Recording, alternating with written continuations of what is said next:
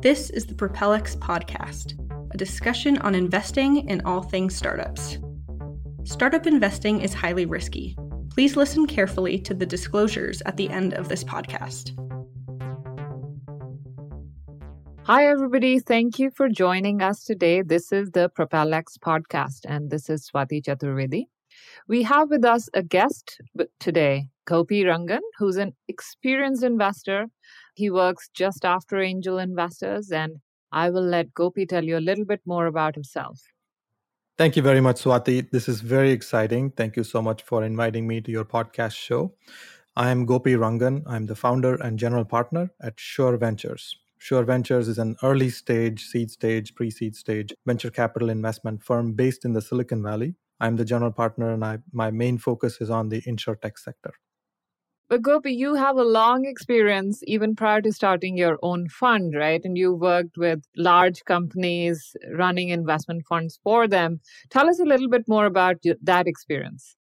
Certainly. Uh, prior to starting Sure Ventures, uh, I started an angel investment group for my business school INSEAD alumni community. And that went really well. I started talking to entrepreneurs at the point of origin, uh, almost at the time when they were beginning to start companies. That was a very fascinating time because meeting people at that stage of uh, building a business is very fulfilling. The impact that my work has and the comments and the advice that we give as angel investors has a huge impact on the long term growth of the business. Mm-hmm. Prior to doing that, um, I was with two different firms. I was with USAA's corporate venture group, and prior to that, I was with uh, Altera's corporate development team, where I st- helped start a corporate venture division. Altera got acquired, and that division is now with Intel. Between the two firms, I've made about 15, 20 investments, and I had a great time working with some amazing entrepreneurs. There was one IPO, a few acquisitions uh, that came out of two portfolios. So that kind of became the foundation for my investment career. And I'm so happy that I found myself in this space where I can work with very, very ambitious entrepreneurs and help them build their business. That's awesome. Thank you so much, Gopi. So, what is your investment philosophy? You work at the earliest stages. What kind of companies do you invest in? What stage? Uh, what kind of entrepreneurs? Is there a philosophy behind it? My philosophy for investment at Sure Ventures is that I invest with a mission in mind. And the mission is to enable peace of mind. So that's a good question. So you would ask, what is peace of mind? What creates peace of mind? We have peace of mind when our assets are protected, when we have a safety net that protects us from liabilities. So that's the kind of uh, opportunity I would look for. I look for entrepreneurs building products and solutions that create a better safety net, help us manage risk better so we can sleep better at night, wake up in the morning, and take risks in a world where we can build prosperity for everybody. So that's the focus of the fund. Okay. Understood. Thank you so much uh, for that, Gopi. So, we would classify your fund as a micro VC, would we? And so, tell us a little bit more. There's this explosion of micro VC funds in the past few years. What's your perspective on that? Why so many micro VCs? Where does this go from here? That's a very good question. It's very pertinent to where we are today, uh, especially in the past few years, five to 10 years we've seen an explosion of new micro VC funds formed. Let's take a step back and kind of look at what is really happening. Venture capital investments are typically driven by the partner that makes the investment. It's a business that doesn't really scale very well. And that's how it's been for decades. And I hope that there are some changes that will happen that can change that. But within the parameters of how this industry works, if we look at how venture capital works, the partner's opinion about an investment opportunity drives the decision making process.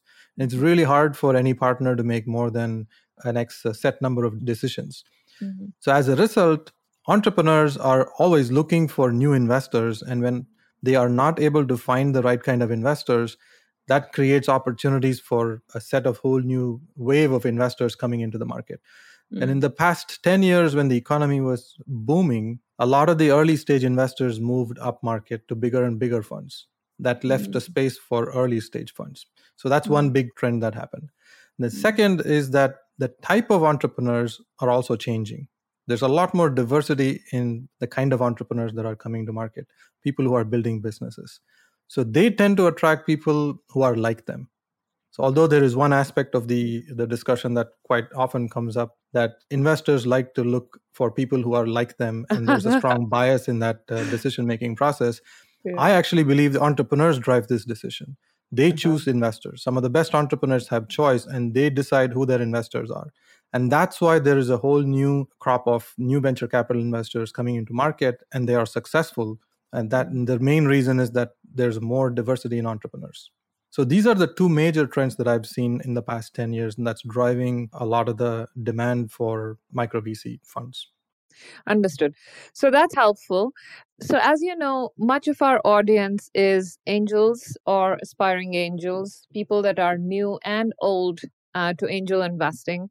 It's really angel investors of all stripes. And one of the purposes of the, our podcast is to talk more about the process of investing, the pros and cons, and so on. So, what in that direction, what is your process of investing? You're a micro VC. Do you invest at the same stage as angel investors? Do you invest before or after? And what is the process that you follow? I like to invest in the first institutional round of funding. I try to shy away from using labels like pre-seed or seed or other things. Mm-hmm. Uh, that seems to be changing a lot every few years. So what used to be Series A is no longer Series A. What used to be seed is no longer seed. So mm. the way I look at it is uh, when a founding team is ready to bring on institutional investors, when they have crossed the stage of the early parts of putting the business plan together, that's mm-hmm. when I get involved typically this is the pre-seed stage as we define today uh, sometimes it so could be a seed stage or uh, an early a stage my preference would be to believe in entrepreneurs before the rest of the world accepts them that's mm. the stage i get involved in the mm. process that i follow for that this is a little difficult to explain because every time I set up a process, I break the process myself. So it's very difficult to give out a formula on this is how I work. But there are some basic questions I ask before I get excited about an investment. The first step in that question is Is this the right team working on the right idea? Or is it the right idea in the hands of the right team? That combination of mm-hmm. right team and right idea makes magical chemistry happen. So I always look for that first. Then the second thing that I look for is are these entrepreneurs they are they looking for a long-term business? Are they committed for the long term? Are they mission driven? Do they have the motivation to go through ups and downs and build a mm-hmm. scalable business for the very long term? So that's uh, the second question I ask myself.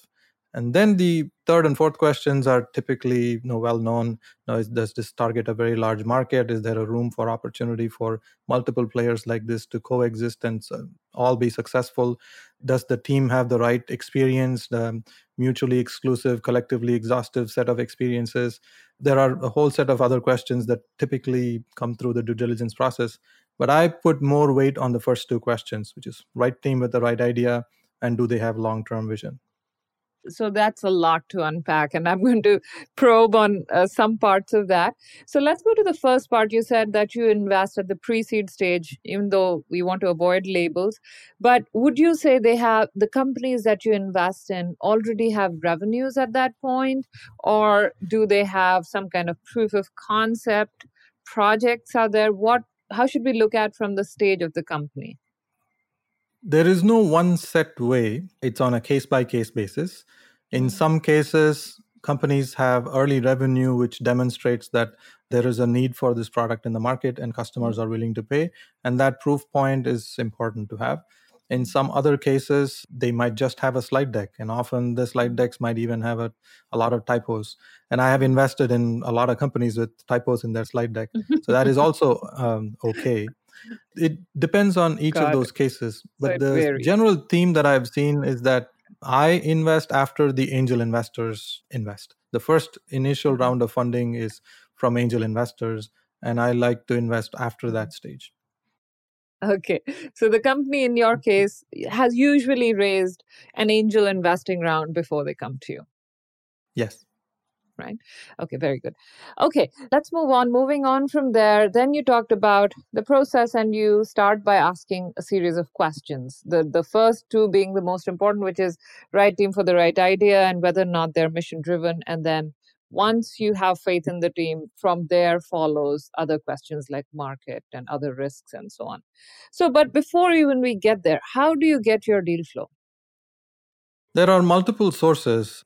Deal hmm. flow is kind of the lifeblood of a venture capital investor. So it's uh, mm-hmm. it's kind of the secret sauce of the business. So most investors don't mm-hmm. reveal a lot about their deal flow. I can mm-hmm. comment on some things about how I build that process.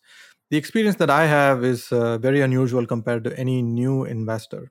I helped build a venture capital program from scratch and I helped grow a venture capital program from a very small set of portfolio companies to one of the most active venture capital programs uh, in the world at that time. So I understand the mechanics, uh, the schematics of how to build a venture program. And there are a lot of network effects that happen with there is a concept of success breeds success once you start making good investments that leads to even better investments so there's a lot of this uh, tribal knowledge that I have developed over the years, and that's going to be very, very helpful for me. Have I put that down on paper, describe exactly what they are? I haven't. Mm-hmm. And that's different from every investor on how he or she behaves. But some of my main sources of deal flow are angel investors, other venture capital investors, and entrepreneurs that I've worked with and I also play an active role as an advisor at many accelerators. And I'm also a professor. I teach entrepreneurship at INSEAD and uh, a few other places like Stanford and Berkeley.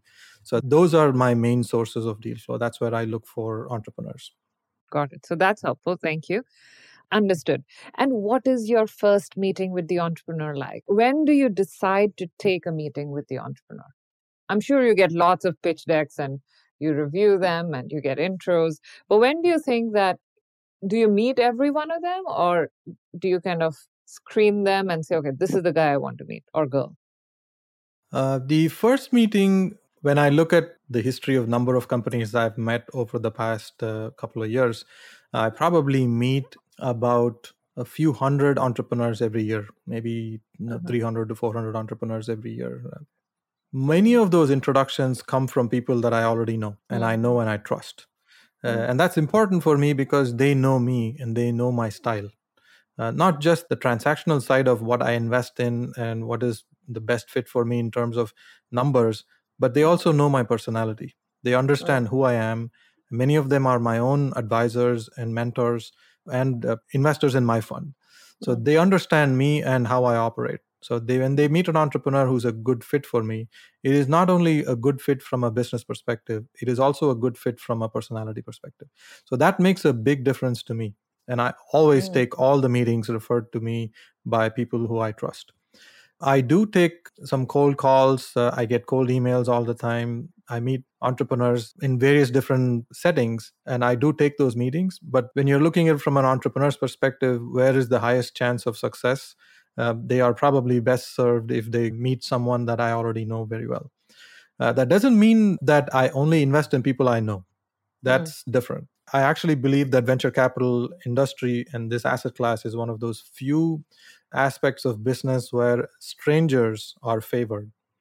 This is an mm-hmm. industry where an investor invests in an entrepreneur who he or she doesn't know, doesn't have a long standing relationship.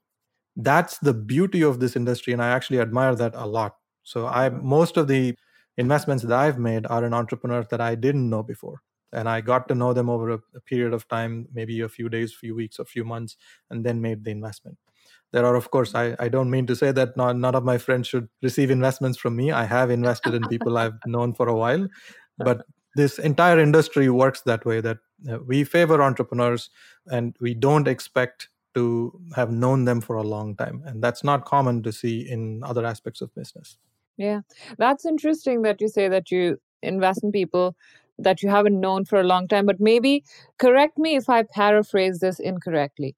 You may not have known them as best friends for years and years, but you probably spend a few months learning to know them or getting to know them before you make the investment, right? Or do you just invest in complete strangers? Uh, everything is possible. I have a portfolio of about 10 companies right now One of the companies was founded by a friend I have known for 20 plus years. And the other extreme, I made an investment after two meetings. Oh my. Okay. Very good. Very good. Okay. That's a great spectrum. So, after you've met for the first time and you decide that this is something you want to learn more about, presumably your first two questions have been answered by then, right? Which is whether they're the right team for the right idea and whether they're mission driven. How do you determine those two things in your first few meetings? This is a combination of art and science. There is an intuitive element here that I have developed, uh, and it's going to be very hard to kind of break it down into a formula. I get the feeling, I know it when it happens.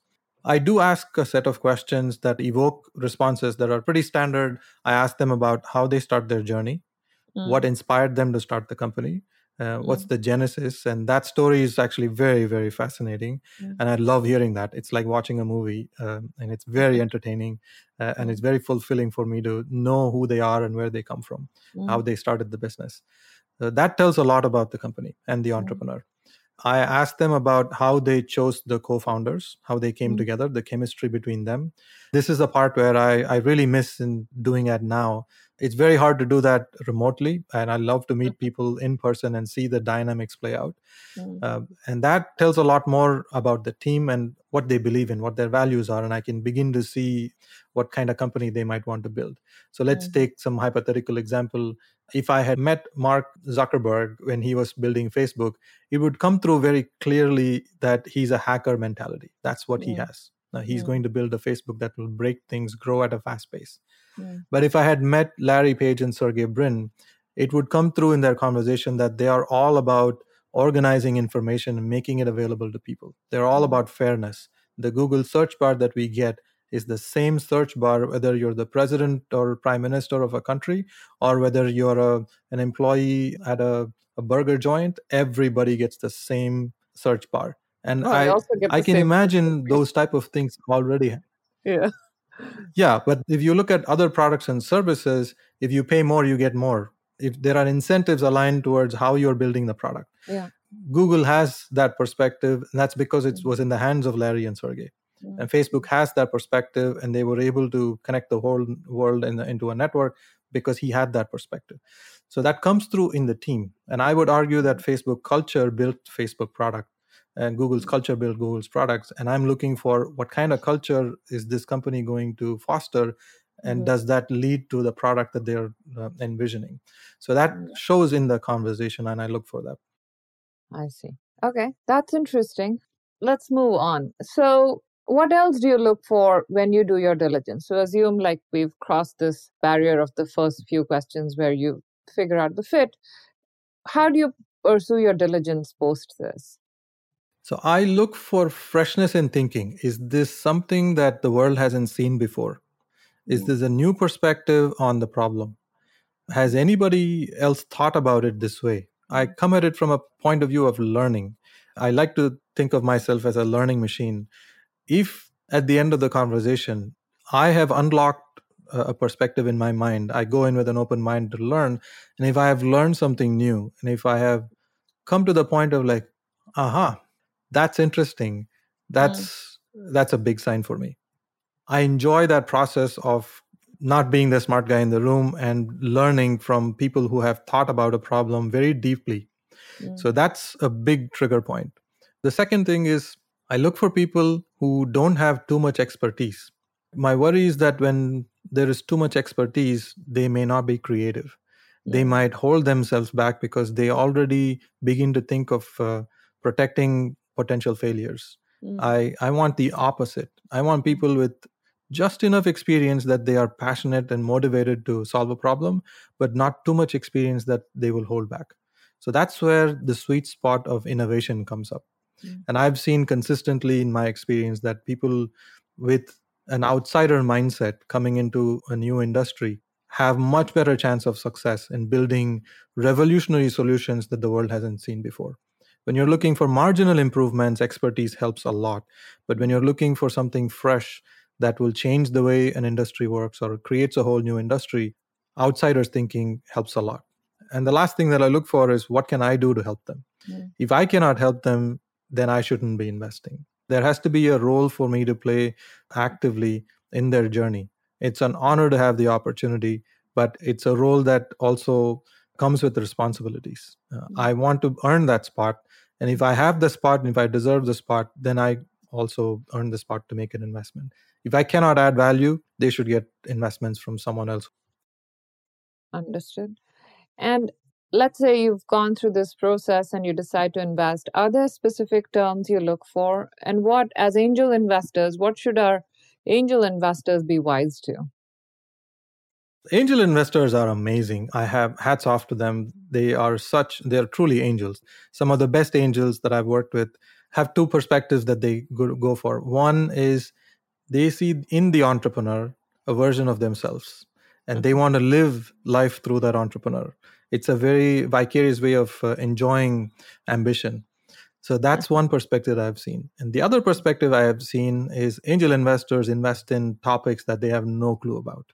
And that creates an opportunity for them to experiment, learn, and expose themselves to new areas that they otherwise wouldn't get exposed to. So those type of angel investors tend to strike a chord with me really well. And i rely uh, very heavily on their judgment and their thought process on why they made those decisions what are they excited about. And some of the best angel investors are also very open in the risks that they have seen risks in the market risks in the team risks in the product that they've developed risks in the technology risks in getting to market. They usually highlight a lot of those things. Contrary to how an average person who doesn't understand venture capital might think venture capital is not a business of walking away from risk. It is actually a space where people take huge risks. Uh, it might appear from the outside that vcs keep saying no all the time. That doesn't mean they are risk averse it just means that there's a risk profile that i look for and i'm okay to accept mm-hmm. and there's there are certain types of risks that are not okay for me to accept mm-hmm. And the angel investors bring that out very easily. It's a lot easier for me to understand what risks am I willing to accept. I see. Got it. Finally, you know, in thinking of your relationship with the company post investment, one of the questions I like to ask is do you spend more time with the company analyzing it before the investment or after? And what is it that you do with them after? two questions here the due diligence process and value add later. Uh, mm. Let's touch on both of those. I believe that due diligence starts way before the investment discussion starts. The due diligence starts way before the first meeting. Mm. If I start the due diligence process after I meet the entrepreneur, I'm too late. Mm-hmm. So I need to have a prepared mindset. I need to have researched a sector. I need to have understood the nuances of a problem before I even meet an entrepreneur. Mm. And this can happen over months or even years where I have dabbled in the area, I have had personal experiences in certain topics. And then when I meet an entrepreneur that sings the story of how they're going to build a solution for that space, all my experiences that have happened over the years, I can begin to connect. And that's my due diligence process. Mm. If I start the due diligence process after I meet the entrepreneur, i'm too late like i'm not running an m&a process like an investment banker mm-hmm. that is not the process mm-hmm. so mm. this is about an innovation cycle that lasts 7 to 10 years we both need to come together to agree on how the world will be if everything worked out i just need a reason to make an investment if i get that reason out of those discussions then I can be a, a, good investor for the startup. And that's the due diligence process that helps. Of course, there are mm-hmm. all the the standard business metrics that are helpful here, but more than any of those things, I need to have a prepared mind. Mm-hmm. mm-hmm. Got it.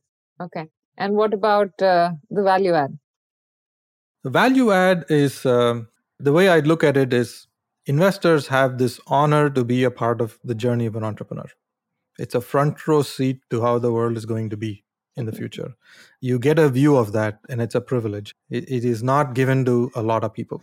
Mm. So, any investor who gets that spot needs to value that spot and needs to be able to contribute to that journey. That's how I view it. Uh, I am not the hero, it's the entrepreneur that's the hero. Uh, I think of myself, uh, coach on the sidelines.